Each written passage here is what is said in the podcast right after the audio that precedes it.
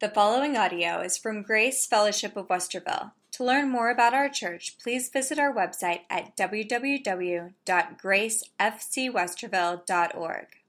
And from the very beginning of the Sermon on the Mount, Jesus is focusing on the internal, on what men, women are like in their minds and hearts.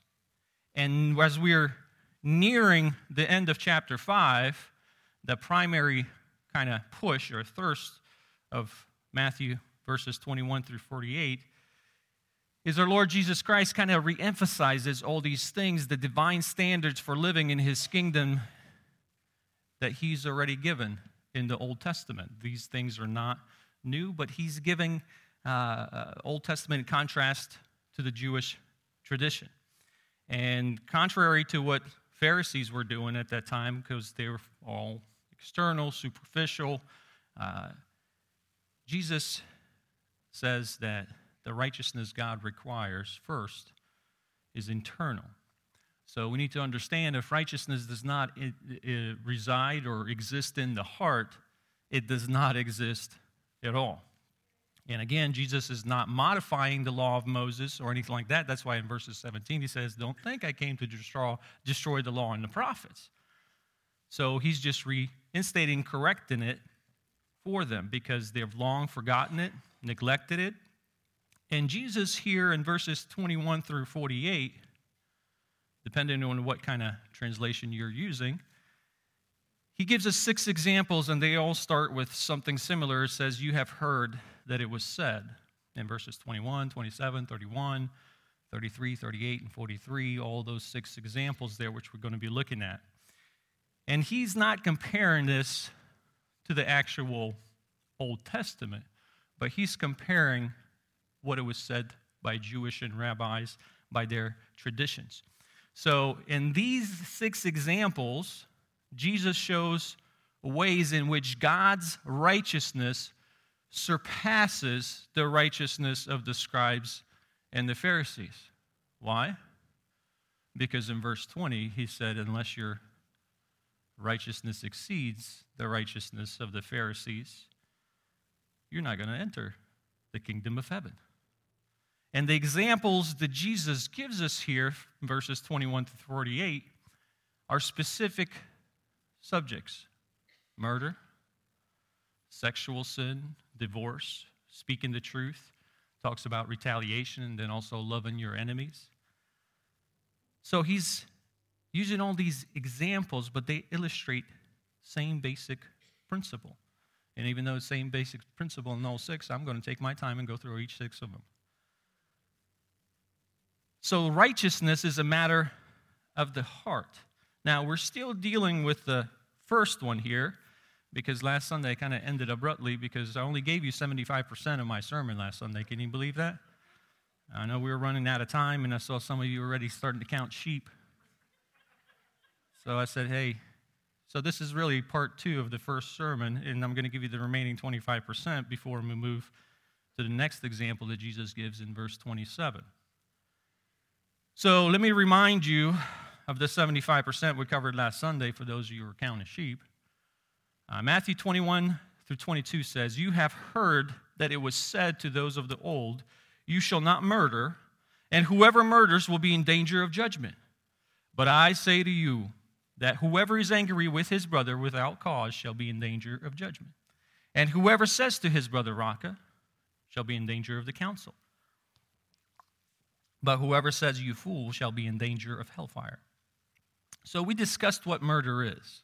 So the term has to do with criminal killing. And for many accounts in the teaching, we looked at scripture, it's clear that capital punishment, just warfare, accidental, um, homicide, if you would, self defense, all those things are excluded. This is intentional killing of another human being for personal reasons and whatever those reasons may be. So, Jesus here in his words shatters the illusion of self righteousness. Like most people throughout histories, the scribes and Pharisees, and maybe like even us, you know, we're like saying, I'm not all that bad. At least I never killed anybody, right? So, whatever you may have done, you have never committed murder. So you're righteous. But Jesus come along and says, But I say to you, let me tell you what the scripture says. You cannot justify yourself just because you can't or you did not commit the physical act of murder, because it goes deeper in that. So, this is where people say, well, the Old Testament doesn't apply to us, we're in the New Testament. Well, in the New Testament, really, Jesus is making it even higher than the Old Testament. I mean, it would be a lot easier if we can just do things to be saved, right? Go kill a goat. I'll start a sheep farm, goat farm, so I can just keep on killing them. But Jesus goes deeper than this because murder originates in the heart, not in the hands. It starts with evil thoughts, and then it comes into action. And you know, me, many people with the deepest feelings in their heart, they have anger. They have anger to such degree that they wish that that person that they have anger against was just dead. And it's the same thing. Because anger is only one letter short of danger. And sometimes people say it's my cross to bear. No, it's not a cross to bear.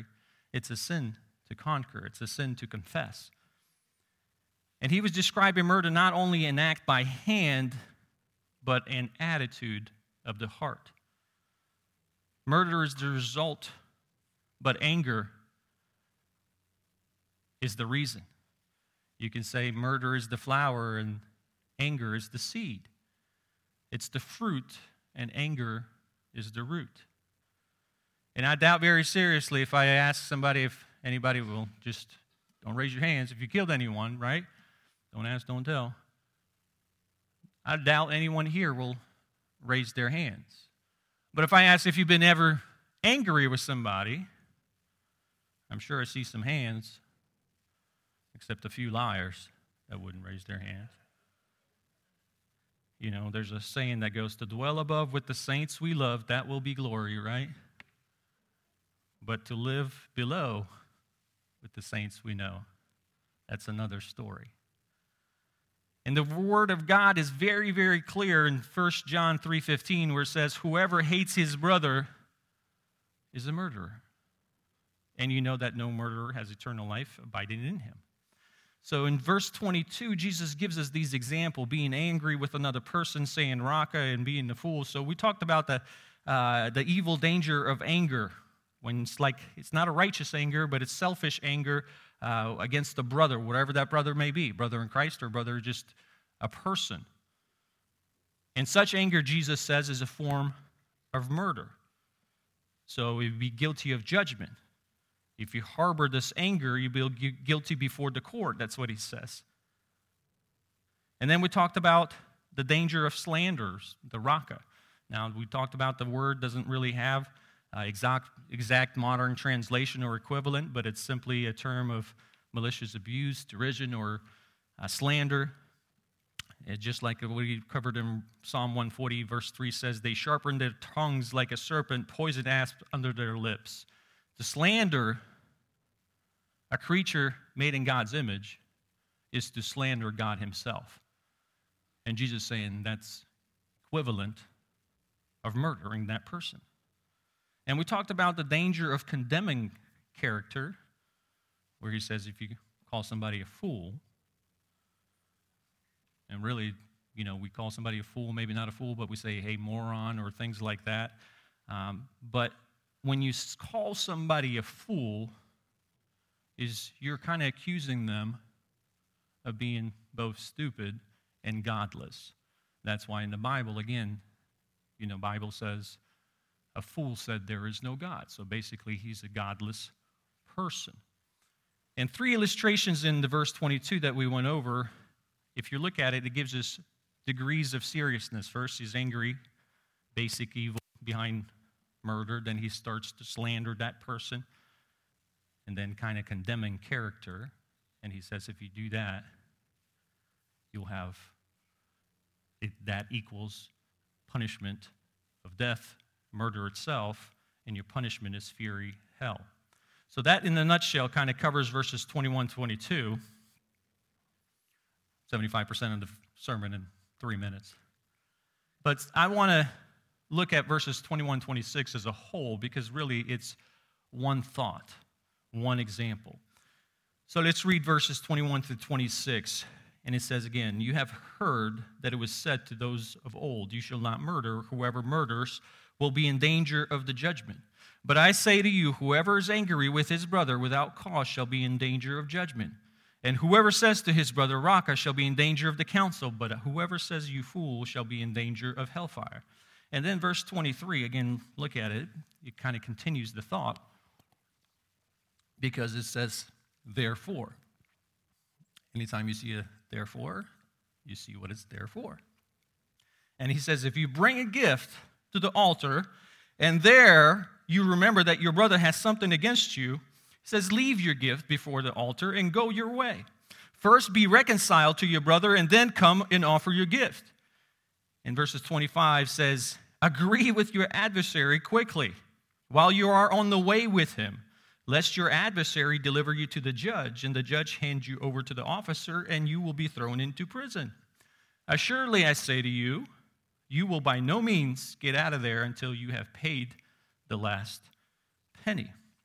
So Jesus attacks the sin of anger, the sin of slander, the sin of cursing with destroying their self righteousness. And then in verses 23 24, he gives the answer to anger which is reconciliation. Another word that I want you to kind of alternate and use here is peacemaking. And the effect not only on their righteousness, but it affects the way we worship God or the way that God views our worship to Him. Look at verses 23 and 24. He says, Therefore, if you bring your gift to the altar and there you remember that your brother has something against you, he says, Leave your gift before the altar and go your way. First, be reconciled to your brother, and then come offer your gift. And I want us to see this because it's kind of so simple, we miss it sometimes. And Jesus moves from Pharisees and the scribes and the people to himself and for us into the area of worship. And you see, worship was a major issue for the scribes and the Pharisees. That's all they did.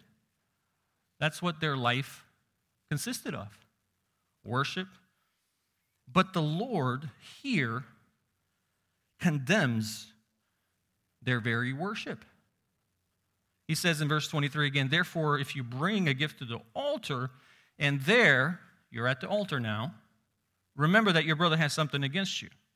That therefore means since God's concerned with all these internal things, since God's concerned with the attitude towards others, how you feel about your brother, or you curse him, or you're concerned with those things, or you're angry at him.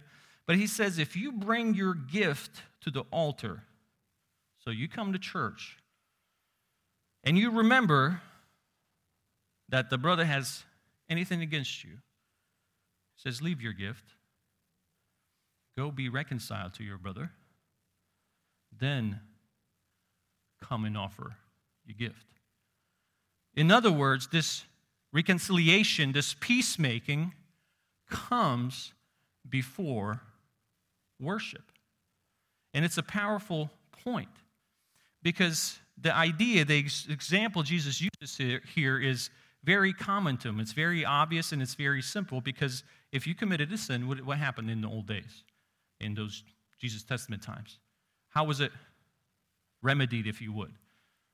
You repent and so forth, and then you bring an animal sacrifice. Yeah. But you see, Jesus is saying the animal is not the issue, your heart is. Your obedience in the heart is better than sacrifice. This sacrifice is just the impression or what's happening internally. That's all it is. But when breach came and the man repented, he asked for forgiveness from God, set before God, and brought a sacrifice. So picture here, here comes you know, when they come into the temple, if you look at their temples and so forth, they had different courts. You know, you had to, before you go to the priest, you have to pass the woman's court and all that stuff. So you're walking around the way, you're coming in church through the parking lot and so forth. And then he finally gets to the priest, and he can't go any further because certain areas are only for priests. Uh, they weren't allowed to go there. And he lays his hands on the sacrifice with the priest, And Jesus says, there at that point, He says, if you remember someone has something against you, go and be reconciled. But a lot of us be like, hey, I already got this far, right? Just finish off the sacrifice so I can go home. But he says, no. See, to settle the breach between men and men, that what needs to be done before you can settle a breach between men and God. And really, men's lack of harmony, reality is man's lack, and when I say men's, I'm just mean humankind, not just, I'm not being sexist. Men's lack of harmony with God is really that causes the lack of harmony between each other. You see, in 1 John um, chapter 4, verses 20 and 21 says this If someone says, I love God, and hates his brother, he's a liar. For he does not love his brother whom he has seen. How can he love God whom he hasn't seen? And this commandment we have from him that he who loves God must love his brother also. So, how are you going to say you're going to offer me a sacrifice and so forth and forgiveness when really you don't love me? I love God. No. How can you love me if you haven't seen me, but the brother that's standing right in front of you, you don't love? You're a liar. So you see, a lot of, we have a, what I call a wasted worship, and we'll get to that in a moment. We have wasted worship. Now, again, this is anything, this is not new to them. God's not changing, Jesus not changing their standards or God's standards. Look at Isaiah 111. It says, To what purpose is the multitude of your sacrifices to me? This is Old Testament. Already at that time, God's saying, What's the purpose is the multitude of your sacrifices to me, says the Lord. I have had enough of your burnt offerings of the rams and the fat and the fed of cattle. I do not delight in the blood of the bulls or the lambs of the goats. And all they're doing is like, you're killing on the sheep. Here you go, God. Here you go, God. Here you go, God. And he's saying, I had enough. I don't want it anymore. Your vain sacrifices. Look in Isaiah uh, verses 13 and 14. It says, Bring no more futile sacrifices. Your incense is an abomination to me. The new moons, the Sabbaths, and the calling of assemblies. I cannot endure iniquity in sacred meetings. The moons, your appointed feast. God says, My soul hates. They're trouble to me. I'm weary of bearing them. And then verse 15 says, When you spread out your hands, when we come and say, Oh, Jesus, I love you, worship you, and praise you, he says, I will hide my eyes from you. Even though you make many prayers, come in here and lift up prayers. Did you remember? I'm telling you, the prayer is the most important service that we have on Wednesday nights because, you know, prayer gets us something that God can do. And that's all I want is something God can do, not what I can do. But here he says if you come with this attitude, you come to a prayer meeting with that attitude, he says, I will hide my eyes from you, even though you make many prayers, I will not hear. Your hands are full of blood. Now, when he says hands are full of blood, is every Jew was a murderer? Physically? No. But he's saying your hands are full of blood because God equates hatred and all those things we discussed about and anger equivalent to murder. So all of us got hands on our full of your hands are full of blood. And he gives it instructions in verses 16 through 17 in first Isaiah. He says, Wash yourselves, make yourselves clean, put away the evils of your doings before my eyes, cease to do evil. It's interesting. He calls them murderers, but then he doesn't talk like don't kill each other, right? No, he says cease to do evil. Learn to do good, seek justice, rebuke the oppressor, defend the fatherless, plead for the widow. What he's saying is, I don't care and don't come to worship me. Don't come dare to worship me with your religion until you made your life right with the poor, as we read in verse 17 there, oppressed, the widows, the orphans. In other words, these are our brothers. Deal with them, then deal with me. And Isaiah wasn't done. In chapter 58, verses uh, 5 through 7, he's talking about their fasting. And verse 5 says, Is it a fast that I have chosen, a day for man to afflict his soul?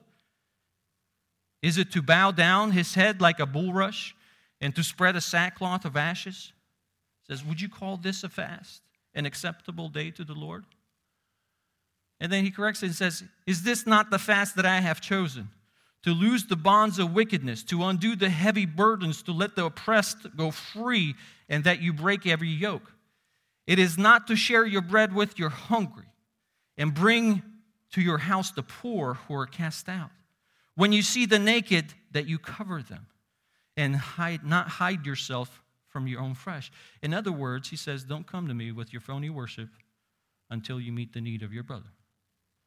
And what's the Lord saying? There's, again, nothing new. Breach between man and man came before breach man and God. How can you love God when you don't love man?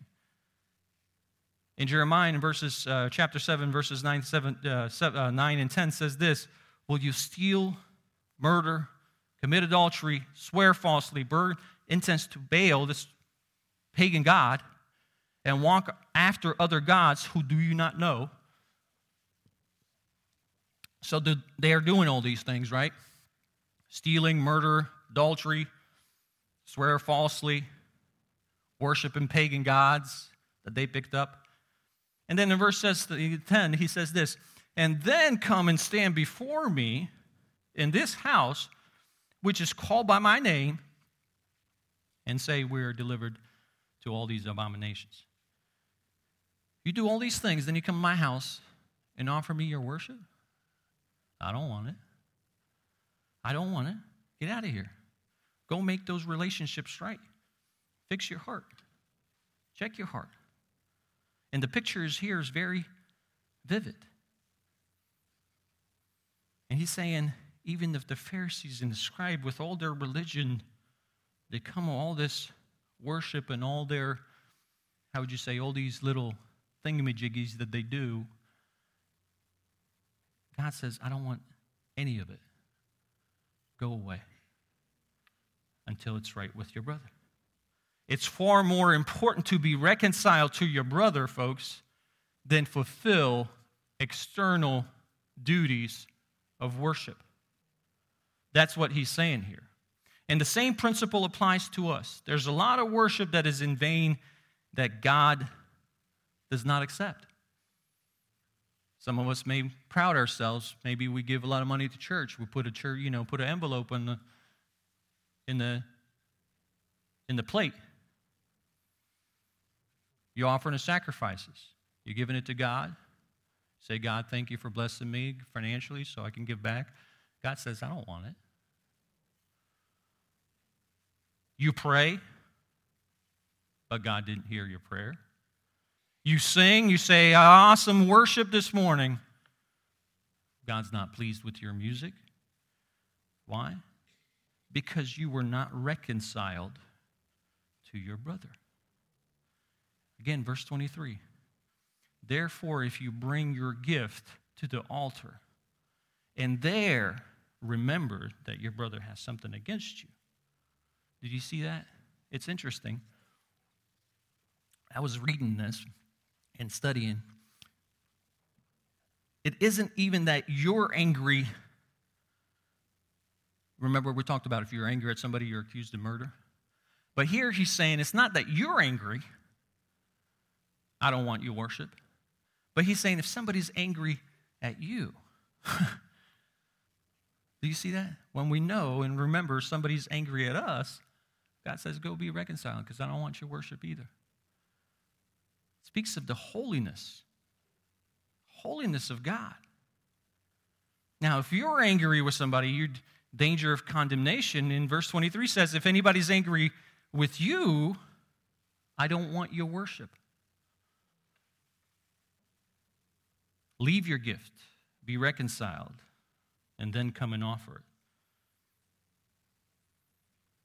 So, our Lord shows his holiness in, in the fact that he's not even dealing with the anger of the one worshiping, that is, he's dealing in verse 22, he's dealing now with the anger against the worshiper. Somebody's anger against me, and I know that, and I remember that. God's saying, I don't want you preaching up there. What you preaching? Go be reconciled. If you know that somebody's upset at you, you may know sometimes we don't know. But if you know, God's saying here, if you know that they're angry against you, you better go and settle that. You know, we can understand God doesn't want us to be angry, Should control my temper and so forth. But here he changes it and says, somebody's angry at you and you don't reconcile, that's the same thing as murder. Isn't that tough? It's pretty strong. Now, obviously, we cannot change the person's heart or attitude, but our desire and effort should be close to kind of reconcile whatever that breach may be from the other side so those, that person won't hold anger against us. Now, I'm going to point this out because sometimes people misunderstand me when I say this. And, folks, to be honest with you, I have a lot of people that are mad with me. You know that? How can they be? Imagine that. And every time I speak, folks, it does get worse. What's true in one, Psalm 120, verse 7 says, I'm for peace. But when I open my mouth, when I speak, they are for war. And let me give you some examples of that. For example, I know some people, and there was actually a study that was done. They, uh, a survey, not a study. They surveyed over 3,000 born again Christians.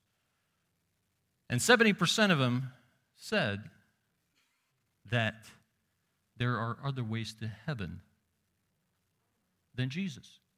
This is born again believers. Now, I've met some of these folks, and I would tell them that they're heretics. Because if you say you're a born again believer and there's another way, you haven't experienced the second birth. You haven't. And you haven't studied the word of God because clearly in Acts 4:12 it says no there is any salvation in any other for there's no other name under heaven given among men by which we must be saved. Did you read that verse? Did you hear what Jesus said himself? In John 14, 6 says, I am the way, the truth, and the life, and no one comes to the Father except through me. Now, there are other born again believers, they're mad at me or angry because sometimes I wouldn't cover their lie. I wouldn't go along with their plan or whatever it is. You know, their excuses there's Christian liberty. Or, my favorite one, and I've heard this, we'll repent later. Really? You'll repent later? But look at what Proverbs 12 22 says Lion lips are abomination to the Lord, but those who deal truthfully are his delight. And, folks, in situations like that, when they mad at you for those types of reasons, I'm going to tell you, it's better to be separated by truth than united in error. I'm telling you. Romans 12, 18 says, If it's possible, as much as depends on you, leave peacefully with all men. You see that where it says, if it's possible? So that tells us that it's not always going to be possible. Every man and woman of God will have those that don't love him. Again, can you believe that? Brush my hair, put on my suit, and they still don't love me. Jesus Christ did not get along with everybody, and everybody did not get along with Jesus. Now, we studied the Beatitudes, right, in the beginning. Look at verse 9 in Matthew 5. Here's Jesus doing his sermon, saying, Blessed are the peacemakers. Again, we're using that word reconciliation. For they shall be called the sons of God. So Jesus is instructing us here in verse 9 to be peacemakers, and we covered that. And then he says, Hey, if you remember, you come to the altar, you offer your gift, you remember something, your brother has something against you, go get res- reconciled, be at peace. But look what he says in verse uh, Matthew 10, verse 34. This is Jesus speaking. He says, Don't think that I came to bring peace on earth. I didn't come to bring peace, but a sword. What? Look at Luke 12, 51. He says, Do you suppose that I came to give peace on earth? I tell you, not at all, but rather division. So if we take these verses, verses out of context, it seems that Jesus is a hypocrite. First tells us to be peaceful and go reconcile, but then he himself ain't doing it. If he tells us to be peaceful, then he says he doesn't bring peace. As a matter of fact, if you look at that last verse in 51 says, rather division. Continue looking in verse 52 and 53 says, For from now on, on five in house will be divided, three against two, and two against three. In verse 53, father will be divided against son, and son against father, mother against daughter, and daughter against mother, mother in law against daughter in law, and so forth, and daughter in law against her mother in law. What this means is this reconciliation does not come, or this peace does not come at any price, folks. Now, Jesus knew there was going to be conflict before they could be peace, and conflict had to be resolved. But you see, when we have to be a peacemaker, and the reconciliation has to happen not on my terms, not on your terms, but it has to happen on God's terms in order for this peacemaking or this reconciliation to be real, it has to be based on truth. That's the only way you're going to have true reconciliation or peace. Now, we all need to avoid needless conflict in family and business or whatever, but never, never sacrificing the truth or the Word of God. They cannot be compromised on these things and you're trying to be a peacemaker, you're trying to point out some sinful lifestyle or anything like that in another person, what are they going to do? You tell them they have to deal with the sin. People don't like to hear that. They're going to be mad at you. But there's nothing I can do because biblically I'm being loving. Now, we have to be, again, loving.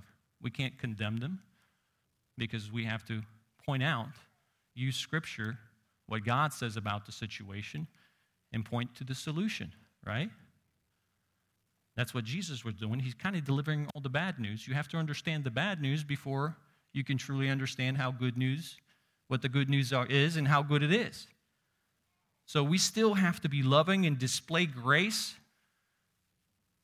I remember somebody telling me that every sinner is a potential saint, lest we forget. And that's true. But there are other reasons that people can be mad at us and we need to be reconciled. As a matter of fact, again, I'll use myself as an example. I had to get reconciled, not the other way, but the person had legitimate reasons to be mad at me. Now, in my heart and things like that, I didn't think I did anything wrong, right? I mean, look at me. How can I do anything wrong? All I did was watch TV and was watching this. You guys ever heard of this? Uh, uh, it's called an apple pear fruit. It's like an apple and pear in one. If anyone has a Costco membership, go get it. It is delicious. But it's crunchy and it's juicy. And I was eating it. You know, you ever sat next to somebody that's eating an apple or whatever? And I was watching TV. Now, I have to say, it was 2 o'clock in the morning. My wife was laying next to me, trying to get some sleep. And you know, the next morning she was mad at me. I had no idea. Why would she be mad at that, you know? Because she has to go to work. All I have to do is go down the hall and make it right. She didn't get enough sleep. And I had to reconcile. Can't be mad at me. I'm sorry. Now I always ask, can I eat an apple in here? You want me to go back to the kitchen? And so, folks, sometimes, you know, we sit around, we also say how it relates to us, church here, because it's talking about worship. And sometimes I get suggestions, and there's nothing wrong with suggestions. You know, sometimes people say, if we had this in church, our worship would be more livelier. Maybe if we had architecture, if we had this kind of coffee, maybe, I don't know, I'm just making that one up, more people would come. If we did this, we'll enhance our worship. But what Jesus is saying here, true worship, you know, they're doing their sacrifices, they had the horns, and they did all that kind of stuff in the temple. But Jesus points out that true worship is not a hands by better music, by better prayers, by better architecture, or even by better preaching. What he's saying here, true worship is enhanced, made better by the relationships between those that come to worship. That's why Psalm 133, verse 1 says, Behold, how good and pleasant it is for brethren to dwell together in unity. And what's our unity? We all have different tastes and so forth. This is our unity, right? This makes evil ground or even ground for everybody. Same rules apply to you that apply to me. This makes it ground level because we have one authority over us. Listen, if people come here, maybe husbands, wives, you have bitterness between each other, or maybe the children mad at their parents or parents mad at their children, and you come to worship here, worship God. No, God says, I don't want your worship. It's vain, pointless. And I believe that there are times when we come to church, there are feelings against somebody else in the fellowship or a neighbor, or who cares, this neighbor down the street. Maybe it's a person that you fellowship with that you don't particularly care for. But God is saying, I'm not interested in your worship. It's a sham. You put up your hands, you worship, you sing your heart out, and so I can't I don't hear you. Psalm 66, 18 says, If I regard iniquity in my heart, the Lord will not hear. So if in the presence of God, while we're trying to worship God actively, no, there is sin in my heart and I have not dealt with it, I haven't confessed it, your worship is useless. There is no value in it at all. There's no value. 1 Samuel 15 22 says, So Samuel said, Has the Lord as great delight in burnt offerings and sacrifices? As obeying the voice of the Lord. Behold, to obey is better than sacrifice, and to heed than the fat of the rams. Doesn't want your sacrifices, whatever it may be. So you say, Well, how do I find that person who's angry with me? Right? Well, the implication here says that you know when you come to the altar, when you're there and you remember. Sometimes the Holy Spirit reminds us of those things. Obviously, I know there's probably a lot more people angry with me than I know of, but I'm not going to be running around asking everybody. And there are other times when somebody's angry with me, and I know it, I try to reconcile. I do my best, ask for forgiveness, and so forth. So, Jesus here, again, these words are devastating. He's saying, destroying their self righteousness. And then he says, not only you're not righteous, but I don't even, God doesn't even want your worship. Now, how do you take care of this? This is verses 25 and 26.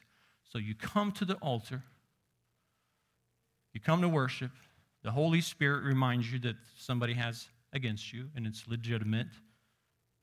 Because in verses we read, if somebody's angry with his brother without cause. So, you know, we're not sacrificing the truth. But now you come to the altar, it reminds you that somebody's mad at you or has something against you. You leave. What, what do you do? Look at verses 25 and 26. It says, Agree with your adversary quickly while you're on the way with him, lest your adversary deliver you to the judge, and the judge hands you over to the officer, and you be thrown in prison. I surely I say to you, you will by no means get out of there till you have paid the last penny. Well, what he's saying here, again, Jesus is using examples from that time, and he borrowed an illustration here from old legal method dealing with debtors in Jewish society. So this verse is these two verses are really kind of a commentary to the previous two, if you would. So he's using a common example, practice of imprisoning a person for an unpaid debt. And D- Jesus here teaches if someone holds that debt of, against us, he's to make good on it soon, as soon as possible, says quickly. Tomorrow's too late. He's saying, do not allow this bitterness, this anger, this hatred, or the sin keep us separated from other people and worshiping God. And what's happening here, because the Romans were in charge, Roman law provided that the plaintiff could bring the accused with him and face the judge. However, while he's bringing him, that's why it says, when you're on the way, before you even get to court, you can handle it between you and the party. If a man had wronged someone, he should make friends quickly, meaning settle the account with his adversary before you get to court and face a judge. Because what's going to happen? There's a sequence, if you look at that verse, going from judge to the officer, right? And then prison. So judge finds somebody guilty. He says, bailiff, take the, put him in handcuffs, right? And he takes him to prison. Same thing here. And to avoid judgment in prison, he had to pay, it says, every last penny, every last cent owed. So the illustration is a picture of sin against another person. Such sin must be resolved to avoid having to face a sentence not from court or civil judge, but from the divine judge. And penalty, what Jesus alludes to here, is not really made clear being thrown into prison and not being able to get out of there until the debt is paid. But either way, it's talking about God's punish, punishment could be hell, or it could be, or as a believer, could be chastised. But the basic teaching is plain, unmistakable. We are to make every effort. He says, no delay. Quickly. Agree with your adversaries. Avoid this punishment. So let me summarize this and say Pharisees, scribes who are depending on their self righteousness just because they don't kill outwardly, think you're holy. He says, if you're angry, if you said a malicious word about someone's character, if you cursed or condemned someone, you're a murderer. And therefore, I don't want your worship. Go settle that because you're going to be in danger of judgment. And when you get into a conflict with somebody, immediately, he says, as fast as you can, resolve the issue because you may be in danger of hell or chastisement. So he's saying the fact that you don't murder is just a little piece of the iceberg. You got grudges, you get never settled. Your worship is hypocrisy. You're angry. Death and hell is what you deserve. That's what he's saying. Isn't it easier just to do the Old Testament? Hey, I never killed anyone, right? But when he goes and expands all this stuff, it's just like, we're all murderers. And if you're a murderer, you deserve death. So, who's a murderer? Have you ever been angry? Maybe with your wife, husband, child? Maybe we uttered something underneath my breath. That Cornet Petrenko better hurry up and end the sermon. Got a football game to attend. You come to worship, you have bitterness in your heart. The Word of God tells us you're the same as murder because you allowed this conflict, hatreds, to be in your heart. So the first question is who's a murderer? And I think we can all agree if we look to the Word, all of us. Second question is who deserves hell? Again, we read in 1 John 3:15, whoever hates his brother is a murderer, and he says no murderer has eternal life abiding in him. In Galatians 5:21 it says envy, murderers, drunkenness and so forth. It says those who practice such things will not inherit the kingdom of God. You see, we're all guilty of murder. We're all sinned and come short of the glory of God. And what's the, what's the punishment? Wages of sin is what? Romans 6:23 says, For the wages of sin is death. So how can you escape it? I mean, if we're all murderers and no murderer will inherit the kingdom, we deserve hell. I mean, we're all worshiping hypocrisy here and there, right? If we're honest. So, how can we go to heaven? We've all been angry. We're all said things we didn't want to say, but all these things are in the heart. That's why they're coming out. Well, look at the second part of that verse. But the gift of God is eternal life in Christ Jesus our Lord. He wants to drive people to the fact that they cannot be righteous on their own. He wants to drive people in, our, in us to the knees, foot of cross, that imputed righteousness that only Christ can give us, folks. That's the only righteousness God will accept. So everything that God is or Jesus is saying here is kind of driving everybody in frustration, showing us inadequacy, and again, it's kind of like giving them people the bad news. But folks, he died our death, he entered our hell, so he can give us this righteousness. You deserve death. I deserve death. You deserve hell. I deserve hell. We're all murderers. All the Pharisees were scribes and everybody in this world. But Jesus died the death and offers us this gift of righteousness. That's the good news. That's the meaning of the gospel.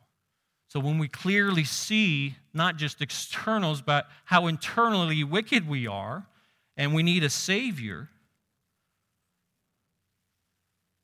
We need to understand that no flesh will be justified by works as Romans 3:20 says, therefore the deeds of the law no flesh will be justified in his sight.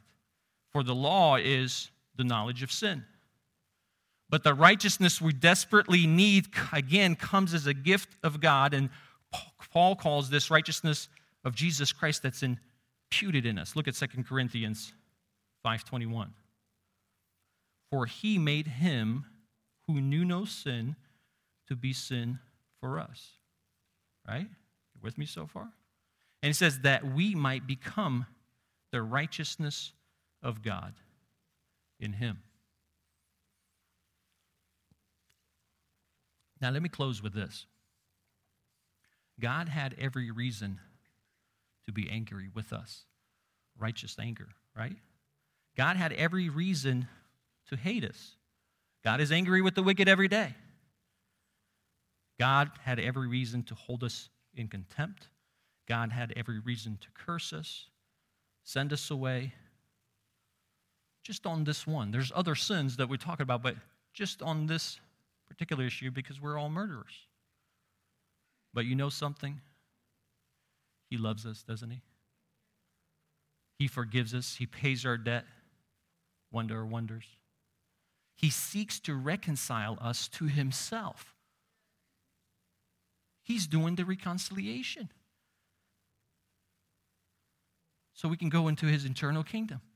He wants to have fellowship with us. Again, I don't want to preach this sissified God that happening around, these days. Jesus needs you. No, he doesn't. He's a loving God. But if you don't want none, then that's fine. But he wants everybody to be saved. He wants to reconcile to himself. Isn't that incredible? You see, because Jesus understands our true problem. And the heart of the human problem, heard me say this before, is the human heart. And the only answer to that is the new birth. The righteousness of God is imputed to us when we are saved. Now, folks, if an absolute, think about this, if an absolute holy God can desire to be reconciled with these wicked murderers, us, like us, can we find it in our hearts to be reconciled with our brothers and sisters? I'm going to close with these two verses. Jesus sets a pattern for us. And Paul writes to Colossians in 3:13 he says, "Bearing with one another and forgiving one another. If anyone has a complaint against another, look what he says. Even as Christ forgave you, so you all must do. Not a suggestion, it's a command.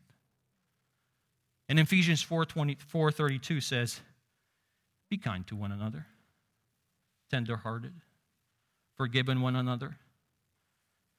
And then he reminds us, even as God in Christ forgave you. Amen. Let's pray.